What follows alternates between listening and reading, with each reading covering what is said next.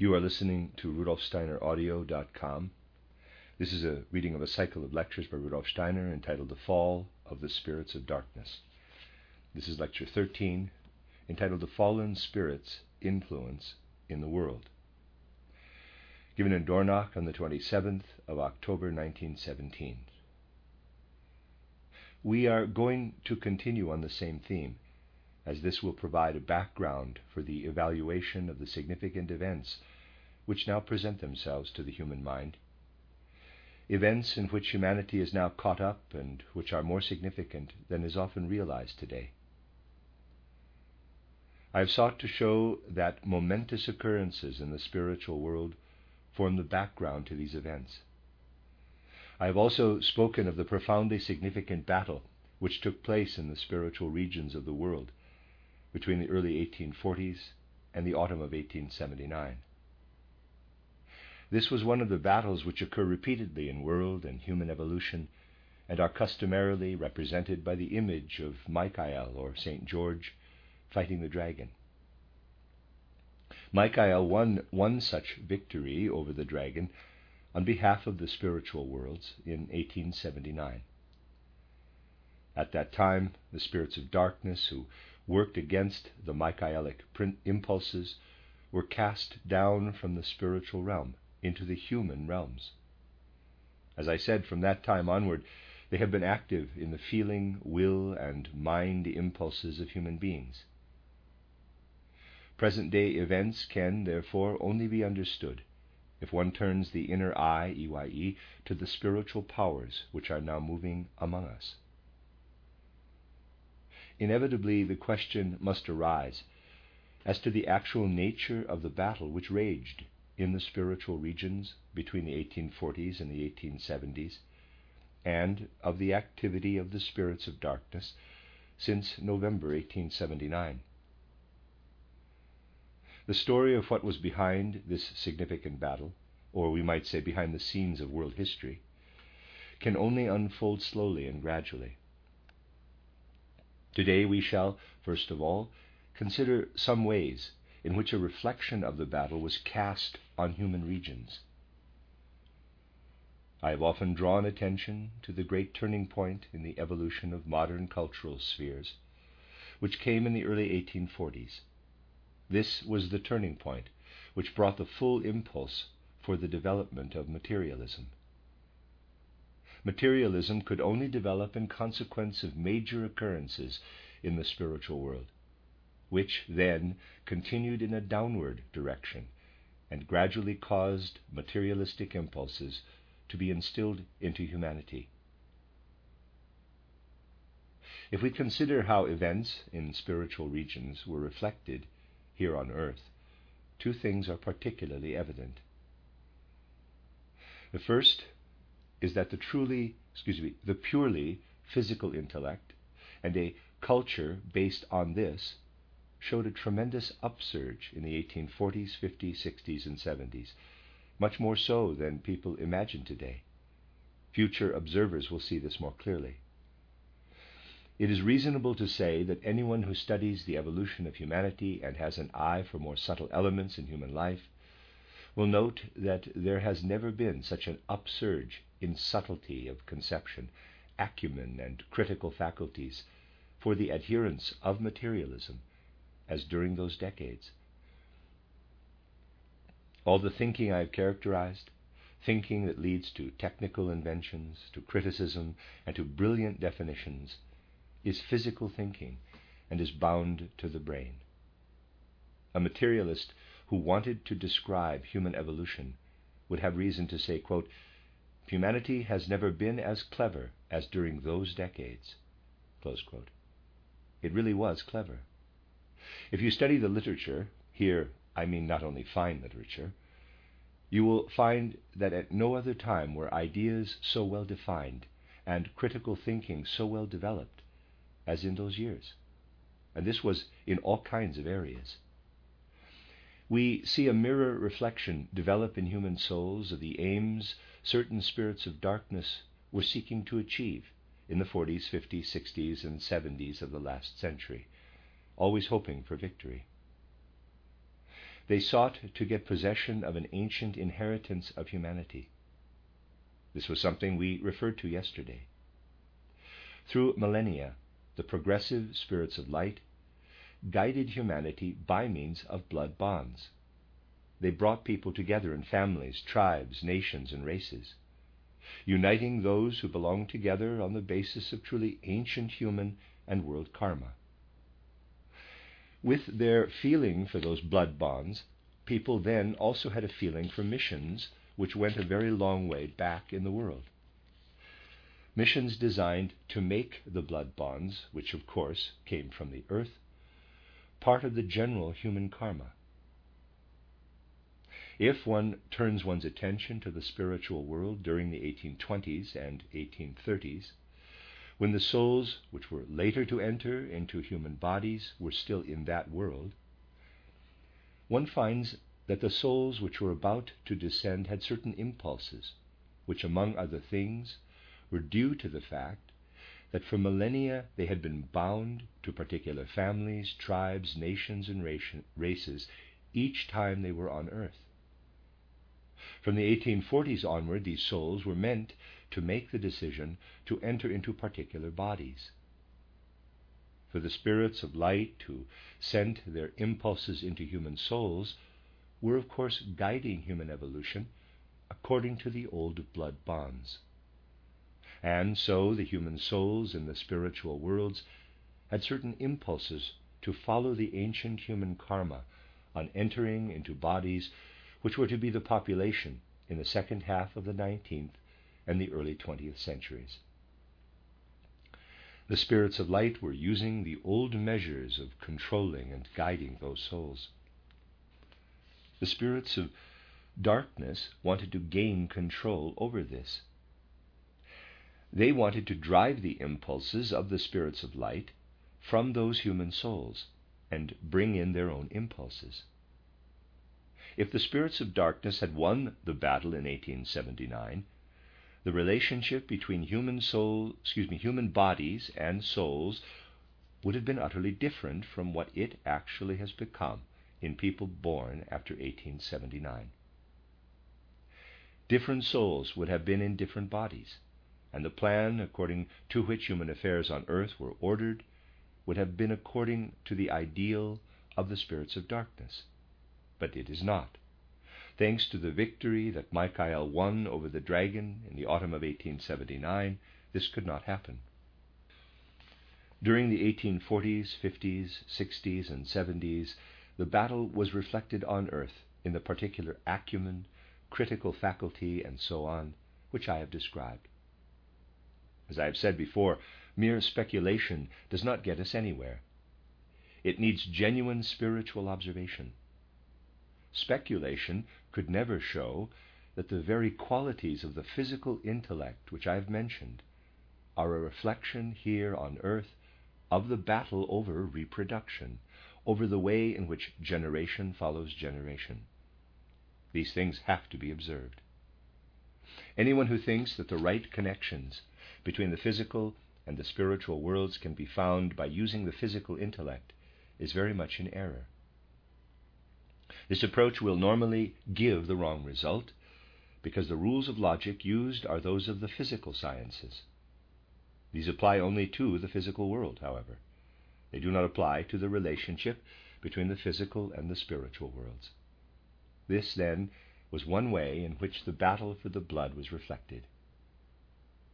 The other way, this again is something I have mentioned before, was the emergence of spiritualism in the 1840s and later. Certain groups, and they were far from small, sought to explore the connections with the spiritual world by using mediums, that is, essentially by physical means.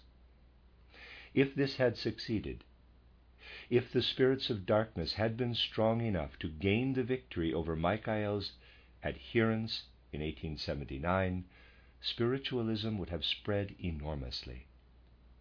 For spiritualism gets its impulses not only from the earth, but is also governed by the influences coming from the other world. It is important to be very clear that this is not a matter of choice. It is not possible to be easygoing and say, quote, Either we accept such things or we refuse to accept them. It certainly is not like this. The things that happened in spiritualistic circles partly represented a significant intrusion of the spiritual world. They certainly arose from impulses which came from the spiritual world and were often closely bound up with human destinies. They were nevertheless a mirror reflection of the battle which had been lost in the spiritual region. This is also why spiritualism lost momentum and became so strangely corrupted after that point in time. It would have been the means by which people's attention would have been drawn to the spiritual world. And it would have been the only means if the spirits of darkness had gained the victory in 1879. If they had won, we would live in a world of indescribable acumen, which would apply to all kinds of different spheres in life. Speculations on the stock exchange, which are sometimes quite dim witted nowadays, would have been made with incredible acumen. This is one aspect. On the other hand, people far and wide would have sought to satisfy their spiritual needs by using mediums. So there you have what the spirits of darkness intended physical acumen on the one hand, and a way of seeking connection with the spiritual world based on reduced consciousness on the other. Above all else, the spirits of darkness wanted to prevent spiritual experiences living experience of the Spirit from coming down into human souls. This was bound to come about gradually after their fall in 1879. The kind of spiritual experience which is utilized in the spiritual science of anthroposophy would have been impossible if the spirits of darkness had been victorious. For they would then have kept this life and activity in the spiritual regions. It is only because of their fall that instead of merely critical physical intelligence and the mediumistic approach, it has been and will increasingly be possible to gain direct experiences in the spiritual world. It is not for nothing that I recently told you how the present age is dependent on spiritual influences to a far greater extent than people believe. Our age may be materialistic and want to become even more materialistic, but the spiritual worlds reveal themselves to human beings in many more places than one would think. Spiritual influences can be felt everywhere, though at the present time they are not always good ones. People often find it embarrassing to admit to others their knowledge of spiritual influences but many things they do or initiate are done because something appeared to them in a dream, which was a genuine spiritual influence. Ask poets why they have become poets. Speaking of the time when they first began to be poets, they will tell you that they had spiritual experiences which came as in a dream, and this gave them the impulse to be creative. Ask people who have started journals why they did so. I am giving you facts. And they will speak of what they call dreams, though this was actually the transmission of impulses from the spiritual to the physical world. And there is much more of this, also in other areas, but people will not admit to it, for they think if they tell someone, quote, I've done something or other because some spirit or other appeared to me in a dream, quote, the other person will call them idiots.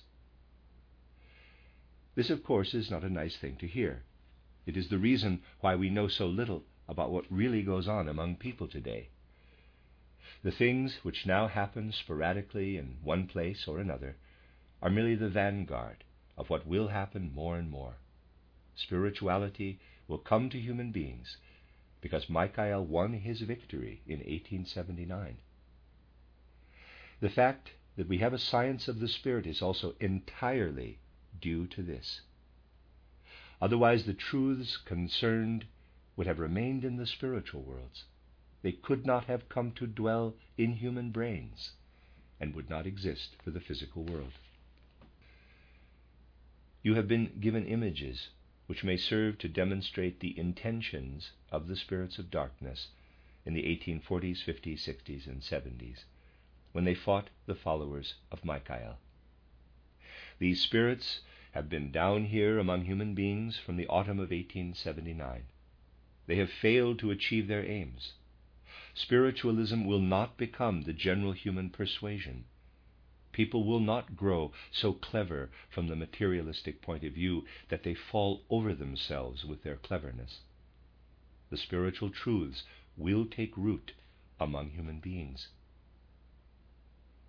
On the other hand, the spirits of darkness are now among us. We have to be on guard so that we may realize what is happening when we encounter them and gain a real idea of where they are to be found.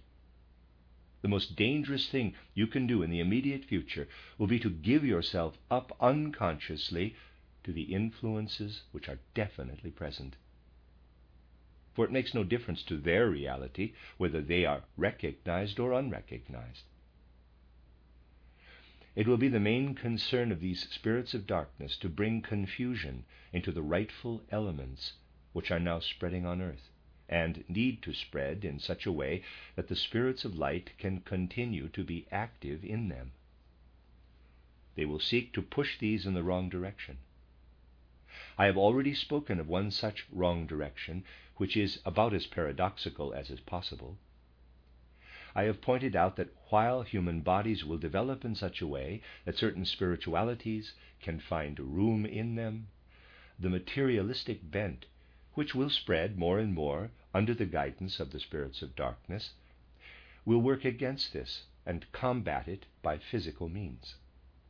I have told you that the spirits of darkness are going to inspire their human hosts, in whom they will be dwelling, to find a vaccine that will drive all inclination toward spirituality out of people's souls when they are still very young.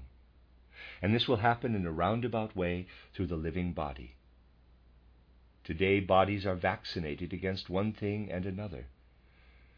In future, children will be vaccinated with a substance which it will certainly be possible to produce, and this will make them immune so that they do not develop foolish inclinations connected with spiritual life. Foolish here, of course, in the eyes of materialists. A beginning has already been made, though only in the literary field, where it is less harmful. As I mentioned, learned medical experts have published books on the abnormalities of certain men of genius. As you know, attempts have been made to understand the genius of Conrad Ferdinand Meyer, Victor Scheffel, Nietzsche, Schopenhauer, and Goethe by showing them to suffer from certain abnormalities. And the most astounding thing in this field is that people have also sought to understand Jesus Christ and the Gospels from this point of view. Two publications are now in existence in which the origins of Christianity are said to be due to the fact that at the beginning of our era, there lived an individual who was mentally and psychologically abnormal. This individual went about in Palestine as Jesus Christ and infected people with Christianity. These, as I said, are the beginnings in the field of literature. The whole trend goes in a direction where a way will finally be found to vaccinate bodies so that these bodies will not allow the inclination toward spiritual ideas to develop and all their lives people will believe only in the physical world they perceive with the senses. Out of impulses which the medical profession gained from presumption, oh, I beg your pardon, from the consumption they themselves suffered, people are now vaccinated against consumption, and in the same way they will be vaccinated against any inclination toward spirituality. This is merely to give you a particularly striking example of many things that will come in the near and more distant future in this field. The aim being to bring confusion into the impulses which want to stream down to earth after the victory of the spirits of light. The first step must be to throw people's views into confusion, turning their concepts and ideas inside out. This is a serious thing and must be watched with care for it is part of some highly important elements which will be the background to events now in preparation. I am choosing my words with great care, I am saying in preparation, because I am fully aware that to say in preparation, after the events which have taken place in the last three years, is something significant. Anyone who is able to see more deeply into these matters knows them to be preparations. Only superficial people can believe that this war, which is not a war of the old kind, will tomorrow or the day after be followed by a peace of the old kind. You have to be very superficial to believe this. Many will believe it, of course, if outer events appear to be in accord with the notions some people have. They will fail to realize what actually lies dormant beneath the surface. It is interesting to consider the decades from the 1840s onward, both in general and in detail. We have had a general characterization of them in these last weeks, and I have to some extent gone over this again today. A study of representative figures, the spiritual impulses which power evolution come to expression in such figures, will show that the general insights gained also prove true in individual instances. Let me give you an example which may seem to be a minor one. It is something I also mentioned last year. Numerous commentaries have been written on Goethe's Faust. Oswald Marbach's commentaries do not lack depth. They are in some respect profound. It is fair to say that the people who have been least profound are the literary historians for it is their academic duty to understand such matters, which, of course, tends to be an obstacle to real understanding. Oswald Marbach wrote well about Faust, because he was not really a literary historian. He lectured on Goethe's Faust, mathematics, mechanics, and technology at Leipzig University. And at the present time, the mysteries of the cosmos are easier to penetrate by studying Marbach's mechanics and technology than by applying the, in quotes, modern science of historians and literary historians.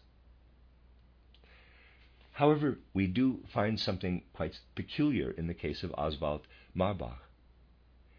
He spoke on Goethe's Faust during the 1840s, but had ceased to do so by the end of the 1840s, nor did he speak about it in the 50s, 60s, and 70s. He only started to lecture on Goethe's Faust again in the late 70s. In between, he spoke only on mathematics, mechanics, and technology. That is, he devoted himself to the sciences which offered the best opportunity, especially at the time, to foster one's acumen and critical faculties.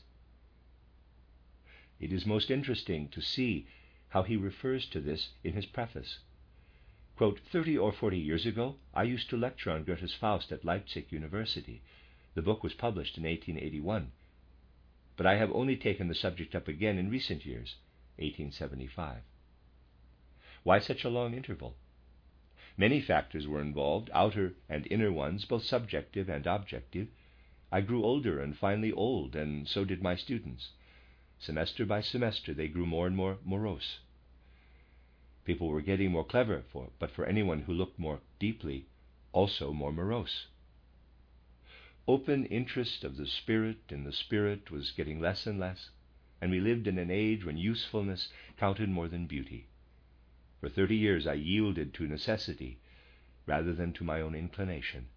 I put philosophy and poetry aside, teaching the exact sciences of mathematics, physics, and mechanics instead. This was the time of materialistic acumen. One sentence in the preface is tremendously interesting, where it points directly to what mattered at this time. Marbach states that in his conscious mind he always thought he was doing exactly what he wanted to do in the past, whether interpreting Faust or lecturing on technology. However, when he took up Faust again to interpret the work, he had to confess he had been under an illusion for he had merely obeyed the spirit of the time. It would be good if many people could realize the extent to which they are under illusions, for it was the ideal of the spirits of darkness before 1879, and has been even more so since they walk among us in the human realms since 1879 to spin a web of illusion over human beings and into human brains, and let illusions stream through human hearts. Something else is of interest when one considers such an individual, who is representative, as it were, of the influences which heaven brought to bear on earth. He says, and this is in accord with history, that in the 1840s he would mostly speak about Faust, Part 1, at the university, for there was no interest in Part 2. When he started to lecture on Faust again, and we can now say this was after Michael's victory over the dragon, his exposition would mostly be on Part 2. The age of acumen and critical faculties was indeed a time when access to Part 2 of Goethe's Faust was difficult. Even today, this work, which is one of the greatest affirmations of Goetheanism, is relatively little understood. Efforts at understanding are, of course, liable to make us feel ill at ease, for nowhere else is the atmosphere in which people live today treated with such humor, such irony, as in Part Two of Goethe's Faust. People live in a social atmosphere today which has been gradually evolving since the 16th century. They hail everything which has been achieved from the 16th century onward as great and glorious achievements of our time, and positively wallow in those achievements. Goethe was not only a man of his time, he was inwardly able to look ahead to the 20th century and wrote part two of Faust for the 20th, 21st, and later centuries. This will be only understood in the future. Hidden below the surface is a humorous and ironical look at developments since the 16th century, written in grand style. Consider the way Goethe lets the much admired advances on which civilizations live today be presented to Faust as a contrivance of Mephistopheles.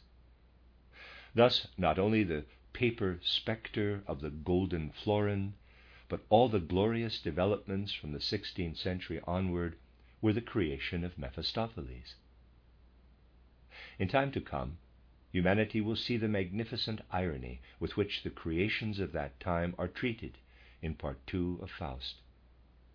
On the one hand, we have Faust in his quest for the spirit, and on the other, Mephistopheles, representative of the spirits of darkness, who invents everything humanity has come to depend on and will depend on more and more, especially in the 20th century. Much which will help us to be on our guard may be found hidden in Part Two of Faust. It is profoundly significant, it is a profoundly significant symptom that someone who had used physics, mechanics, mathematics, and technology to learn the secrets of the age felt drawn to speak about Part Two exactly when the victory had been won over the dragon.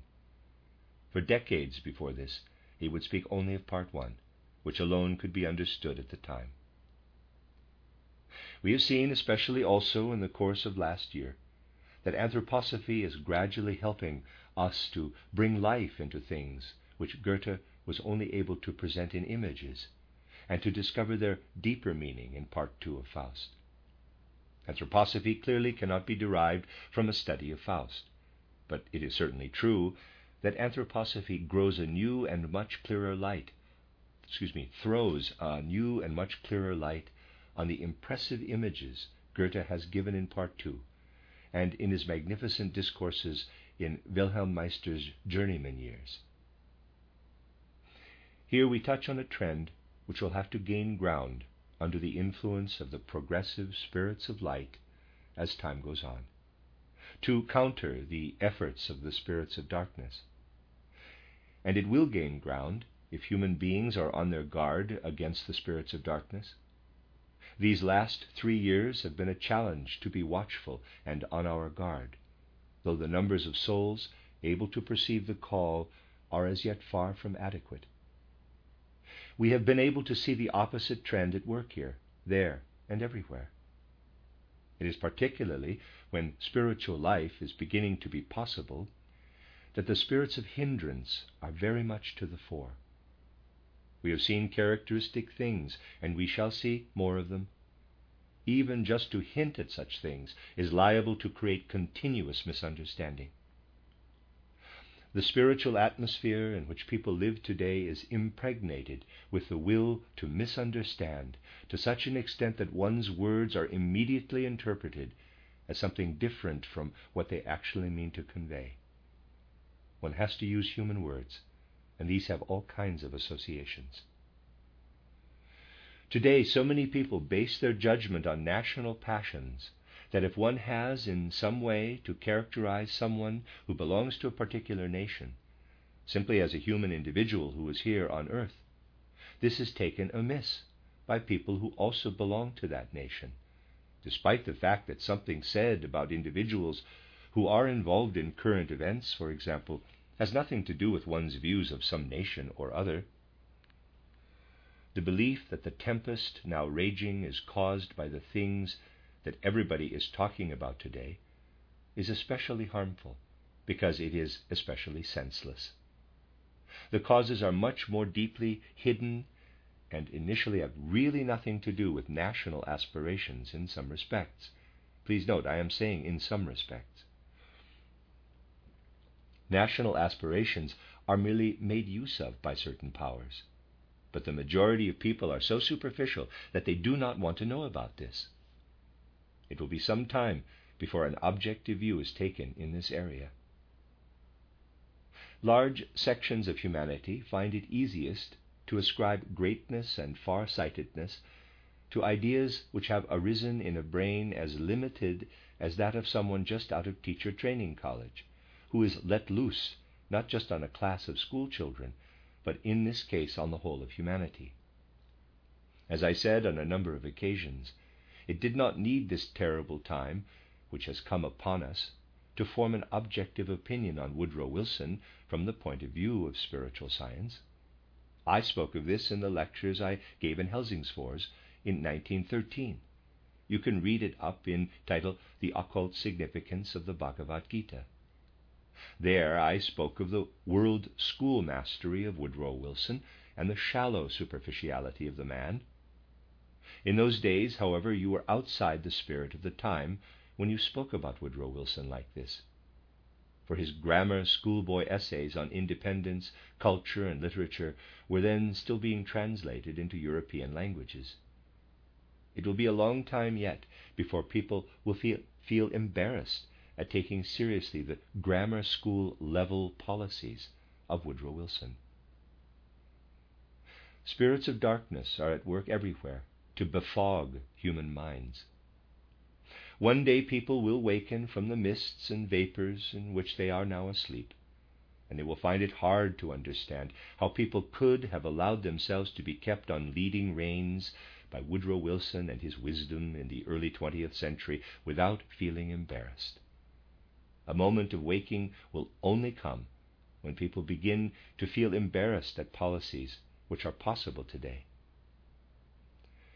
It is difficult to say truth inspired things today because they sound too much in opposition to the ideas which have been inculcated into people's heads. And it is difficult to form an independent judgment in the atmosphere which has been produced not only during the last three years, but also through everything I have called a social carcinoma in the lectures I gave in Vienna. It is necessary to take these things with profound seriousness and not apply to them the concepts and ideas which people have been in the habit of using as their criteria.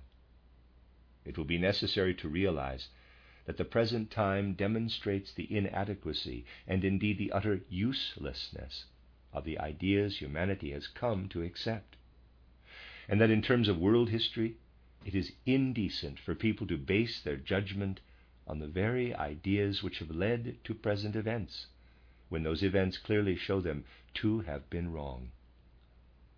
Do people think they can cure the ills of the present time by applying the same principles which have brought them about? If so, they are utterly deceiving themselves. Humanity has a certain sum total of cultural achievements which come from older times. These are now being used up. Every day brings evidence of their being used up without anything new taking their place. People are so little prepared today to understand and see through such things in their full seriousness.